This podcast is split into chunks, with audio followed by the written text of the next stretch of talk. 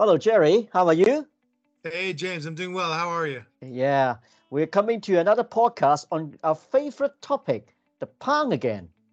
Well, I'm not sure it's our favorite topic, but it is very topical, isn't it? Yeah. Remember, I think a few months ago, we did exactly that and tried to look at why the pound has been weak. Well, I think since we talked, it's gone even weaker. Um, maybe you could start. Perhaps you could just recap when we talked about things a few months ago, what was the reason why the pound was so weak? Basically, there's a lot of different reasons for uh, sterling weakness, James. And, and in my view, it all goes back to the EU referendum. Cable lost 1.5 at that time. Mm-hmm. And it hasn't regained it. It's one of those big negative signals. I mean, euro sterling was around 0.076. Mm-hmm. And mm-hmm. the euro firmed up from there and hasn't really come back. So it's one of those things where it seems that currency the currency market, as always, is basically where people look to reflect the truth. We can mm-hmm. talk about stocks, we can talk about bonds, central mm-hmm. banks can affect those. But in terms of long term fundamentals, I think they come through the currency market, especially if it's a free float or even a dirty float currency. Now, we can always talk about currencies that are actually, quote unquote, bucking fundamentals. And I've seen so many analysts and newspaper writers who should know better talk about the Russian ruble and how strong it is and why this shows that sanctions aren't working, blah, blah, blah. Mm-hmm. But you and I both know the Russian ruble isn't a free trading currency. It's sanctioned and it's you can't really move it abroad. So mm-hmm. it could be mm-hmm. anywhere.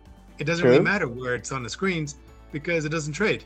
It's mm-hmm. like talking about, you know, official Venezuelan bolivars or something. So mm-hmm, once you mm-hmm. put in that many currency controls, the currency market effectively becomes a black market. And you're much better off talking to black market dealers, people who are shifting you know currency off the books and stuff like that to find out where the true value is mm-hmm. if there is a true value. So cable it's still you know sterling is a very you know relatively deep market um, in the fx markets. And it's one of those things where we look at it we say okay what is you know from a chart point of view what can't it do? It can't go up and it does go down. So that kind of tells you what the trend is to be super simplistic. Um, my view of the fundamentals is that the, nobody really cares about a strong pound. And if your government doesn't care, then it's going to be very, very difficult for the sterling to find natural buyers unless it really does hit, you know, big levels that people say, look, I got to buy some because it's so, so cheap. And we may have done that a couple of weeks ago when we got below 104. Yeah. Who knows? At the moment, I hope so because our, you know, you know how we do a medium term forecast. John yeah. Our chief economist, you and I talk, and we kind of come up with some rough ideas of you know overall dollar strength then we go and look at euro sterling yen swissy and some other currencies as well when we look at the dollar john has a view which i think is probably correct that we've had a big shift in a cyclical way in yep. favor of the dollar against most currencies but that at some stage that's going to you know wear off as the us enters some sort of mild or medium sort of you know recession risk as interest rates reach peaks in the us and other countries catch up or do better in yep. terms of higher rates then you could naturally see the dollar bull cycle sort of you know swing the other way for a while, which okay. is fine. We, we, we both know currencies trade like a rubber band, and they go some ways sometimes, and they stretch the rubber band, mm-hmm. and the rubber band snaps back, and you come to median level. Mm-mm-mm-mm. Now, when I look at sterling, my big big fear, and this is going back to the EU referendum, is that the rubber band's going to break, and the reason for that is that it's a fundamental shift in trading relationships with key partners, and also how people look at uh, FDI flows, foreign direct investment, into the UK. The example is if I was a US manufacturer and I wanted to set up shop in Europe, UK would be my first stop. Easy language, great rule of law, and easy transport into Europe. Yeah. Some of those things are no longer there. And if I can't easy transport into Europe, then as a US manufacturer wanting to hit a big market, I would naturally start to look at other things. And mm-hmm. that's just one of those things that's playing through on a long term basis. And I don't think anybody really understands this who who seems to be in leg- legislative process, and that's frustrating because you know you want the UK to do well. I think people in the UK are some of the best business people I've ever met in my life, and they make really good things and they make do with at a lot of natural resources. I mean, it's a very you know can-do trading sort of mentality, mm-hmm. which is fantastic. Mm-hmm. But end of the day, you do have people in power who seem to say a cheap pound is good for the UK economy mm. forgetting about the fact that it's not great for the UK people, forgetting about the fact that it's not really that great for UK investment flow. because mm. when people look at a cheap pound, anytime you put money at risk in the UK to back a company, back a share, back a bond, whatever, you have to take currency risk into account. And people yep. do take currency risk into account. Yep. So, where are we now? We're at a stage where we have a brand new government, and this government is saying things that the market doesn't really want to hear yep. in terms of economic stability. We all love tax cuts. We all love spending money that somebody else is magically making up. That's fine. Mm-hmm. But markets punish people and policies that don't have any real good economic backing.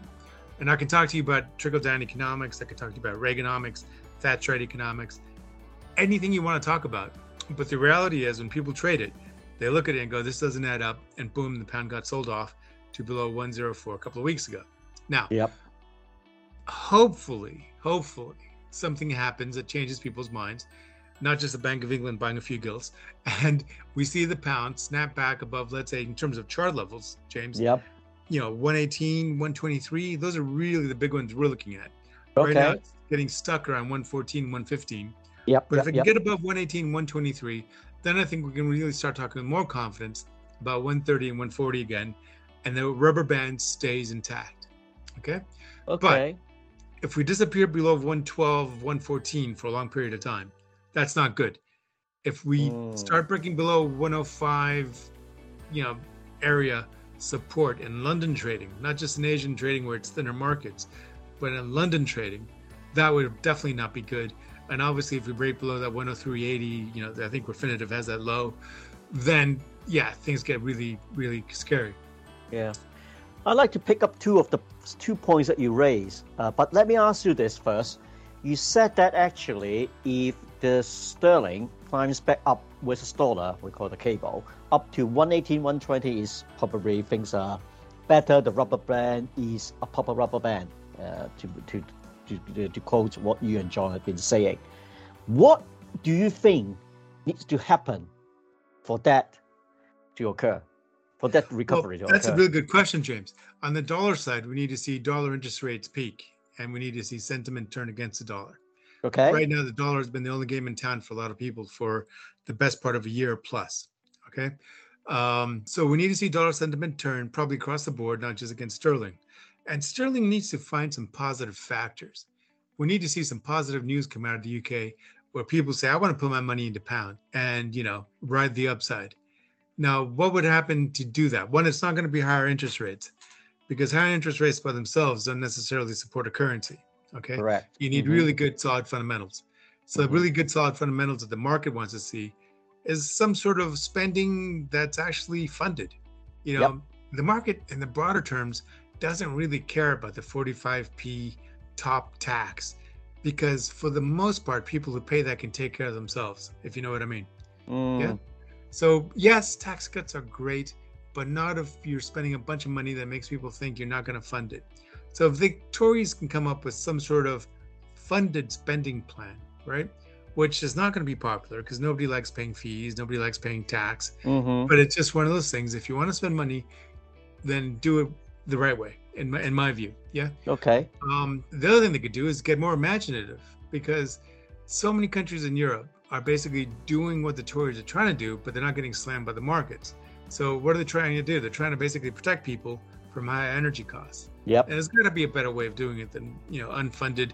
Yeah, we'll pay whatever it takes to basically cap prices, which is yep. nice in theory. But you and I both know the reality is that you really probably should be looking at the input price first rather than trying to protect people at when they're paying the bills, if you know what mm-hmm. I mean. Mm-hmm. So mm-hmm. if you can mm-hmm. lower the input price, which a lot of European countries are doing, then maybe that would be a better way of doing it. I'm not a politician though, James. So in terms of markets, what we're looking for is some sort of, you know, well done from the market, which in my view would be cable getting back up to the 118, 123 area and starting to see some, you know, pressure back up to 130. We can also look at the euro sterling cross or sterling euro, depending on how you want to quote it. Okay. Because remember, a lot of people are painting this as a dollar story. But two weeks ago, we had euro sterling back above 92 which it hasn't been there for a while, right? Mm-hmm. So that was basically a sterling is being sold against euro, and the yep. euro is not exactly the strongest currency in the world at the moment. So that's yeah. how bad things were getting in the UK. So keep yeah. an eye on that. If we start seeing some inroads below, let's say 80, then I think, yeah, we can say sterling is back on a positive track. If we start seeing pushes above 92 on a sustained basis, then we'd be saying, look, this is actually getting kind of worrying again. And we should be looking at 98 parity and maybe higher. Hmm. So actually, just to say, it's actually linked to the question that I want to ask as well. One of the things that you, you were mentioning is the dollar strength. And you said that actually if dollars is start to weaken because they, the market think that the Fed is done with the hike, and then probably that will be one factor to cause sterling to climb. So the politicians are not entirely wrong to say that well sterling was weak purely because of uh, because of U.S. dollar. Uh, but it seems that it's not everything because you also mentioned about the second point is that you need to have something that people find attractive about buying things or doing trade with UK. Do you think actually the government is actually happy to see the, the, the, the, the pound being so low? You seem to indicate that they, they, they really want the pound to be low. See, that's my suspicion since 2016, James. And to be honest, Nigel Farage has never been part of the government, but he was quoted, widely quoted, as saying, Good, the pound's falling, that'll be good for exports. And my gut feeling is that that's the sentiment expressed throughout uh, the Tory party and the government is that a weak pound is good for traders, it's good for exports. Yay. What they don't seem to understand is that, you know, you can go from having a weak currency within a broad range of a currency range, and in effect, you know, basically playing the range as, as a strong trading nation and a functioning economy. That's fine. Currencies trade back and forth. Cable was at two 10 years ago, 11 years ago. Now it's a lot lower. Fine. We, we can deal with that. However, if the markets perceive that the government doesn't really care about the currency and is actively pursuing policies that keep the currency weak, that's a completely different kettle of fish. Mm. And that's where you get the real big moves and the emerging market status that we hope sterling does not fall into. But you and I have lived through these crises in the past, and they start off with seemingly good fundamentals, deteriorating a little bit, markets getting a sniff of something's not right here. And then if the government doesn't do the right things in terms of economic policies, then it starts getting worse and worse and worse. And it seems like no matter what you do, it just makes it, you know, sentiment just gets worse and worse every time. I don't yeah. think we're there yet in sterling, but my underlying fear for some time now has been that we are going to build towards that. So you do not agree with some respected economists or analysts saying that actually uh, sterling is like actually not just sterling, but UK is now behaving like an emerging market. I don't agree with them yet, but I can see what they're saying. And I grew mm. up in emerging markets, so I know what they're talking about, and I, mm. I can see the downside risks. So mm. it's one of those things where, you know, it, it's a it's a very mixed story because you know, the weak pound is not ideal for much of UK PLC. Yes, yeah. it might be good for exporters, but there's a limit to that. You know what I mean? Mm. So let's talk about that impact. Uh, I think a lot of the our people who are listening to this podcast are probably more UK based investors or advisors looking for more long term view rather than trying to trade the pound or currencies. Now, it seems that actually there's a fundamental reason that the pound is weak um, and also it's not helped by the dollar strength. What will you say to these investors if they're UK investors and advisors? What will you say to the what they can do? I, I know I asked this before, but I will repeat it again. What they can do in terms of asset allocations, opportunities, sure. risk management. Yeah, it's exactly that, James. And when you and I last spoke a few months ago, we were pointing out that once sterling falls to certain levels, we would have to consider sterling hedged investments. Now, what does this mean? That means that when we talked, cable was back above 125 or something. Now we were talking about it going down to the all-time lows below 114 and 112, back towards maybe 105 and a hand and a bit. We've seen that happen now. Okay, so now what we need to do is say this has been a basically a really good thing for any sterling-based investor who had dollar investments. So mm-hmm. US S&P, US bonds, US tips, US mortgage-backed securities, or Euro, whatever. even European equities, or yeah, yeah. To some currencies. extent, even European yeah. equities. Yep. Yeah, if yeah. you had exposure to non-sterling assets, the currency move, which has been around 16% ish, sometime somewhere between 12 and 20, depending on the time of day, then it, this currency move this year to date has worked in your favor, and it's cushioned a lot of the blows from the decline in U.S. stocks, the decline in U.S. or dollar bonds, things like that. And it could be something esoteric. You could have an emerging market portfolio, mm-hmm. and you mm-hmm. look and you go, "Hang on a minute, this fund I bought or the ETF I bought is actually dollar based because many of them are. Mm-hmm. You've done all right." And you look at it and you go, "Huh, that's funny. I made money, or I didn't lose as much as I thought I did." That has been a big factor in people's portfolios mm-hmm. so far this year. Now, if we take the view that John, our chief economist, is right, and cable's going to work back above 130 towards 150 over the next three to five years, then in my view, if if that is the right way to do it, then we may actually be better off changing to a sterling portfolio, and you can get these in some ETFs and some funds. So I can get exposure to the U.S. S&P 500, but the dollar part of it is hedged out, for instance, right? Which yeah. means I won't benefit if cable drops to let's say 75 cents, but I won't get hit if let's say cable goes up to 1.5. Yeah. Again, right? Understood. So I think a lot of people have to make up their minds between now and let's say Christmas, New Year, about where they see the currency potentially moving. Talk to their advisors. Give us a shout. You know, call call call us on our website, tricio-advisors.com, and say, look, you know, what what do you guys think about currency? And you know, can can we get some sort of insights into what's going on in the market? Yeah. Okay. How about international investors? Now we, we do have uh, uh, some of our, uh, our clients and probably who do so listening as well are actually not in the UK. So that's right. We have colleagues and clients all over the world. Yeah. so what should things... they do? Is actually I want to ask you very simple. Should we buy gilts now for these people? If I'm in the US or, or, or, or in Hong Kong or Singapore, should I buy gilts? So you're told you, you're twisting it around and say, is sterling cheap? Correct. Okay.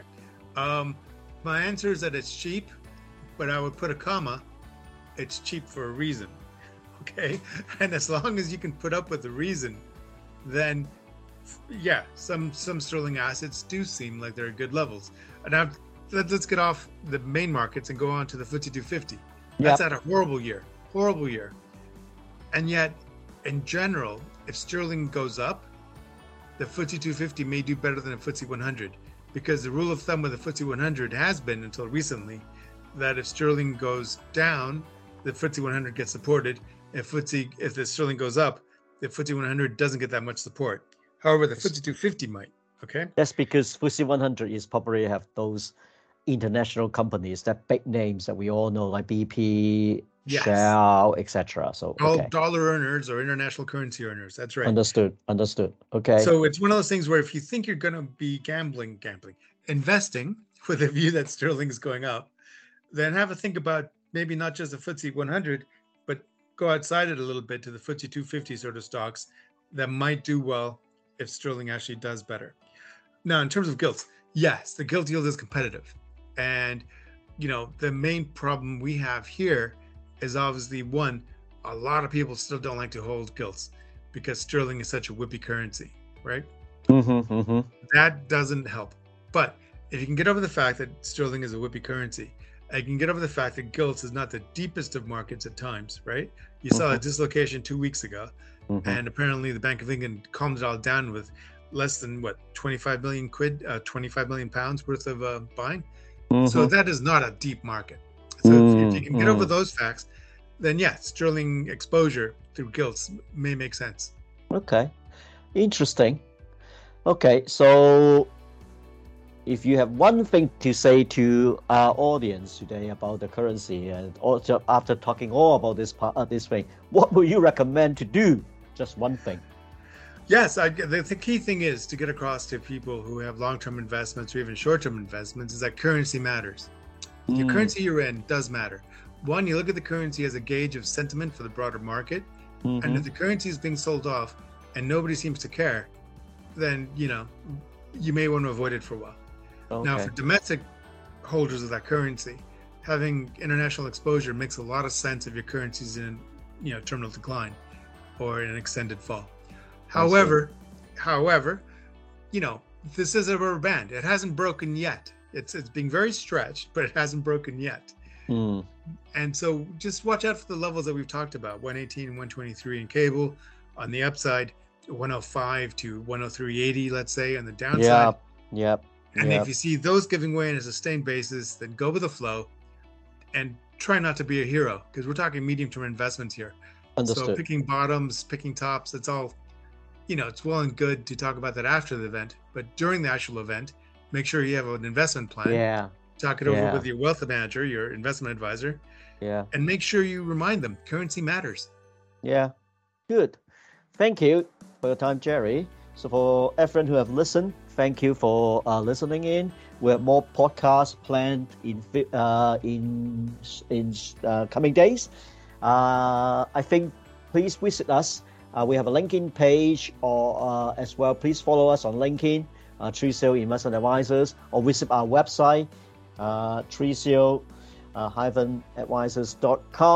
Uh, we have di- different blogs and different materials. And if you got any questions that you want to ask following listening to this podcast, drop us a note at uh, info at trisio hyphen advisors with an O dot com. That's info at trisio hyphen advisors with O dot com. Until the next podcast, thank you everyone for listening.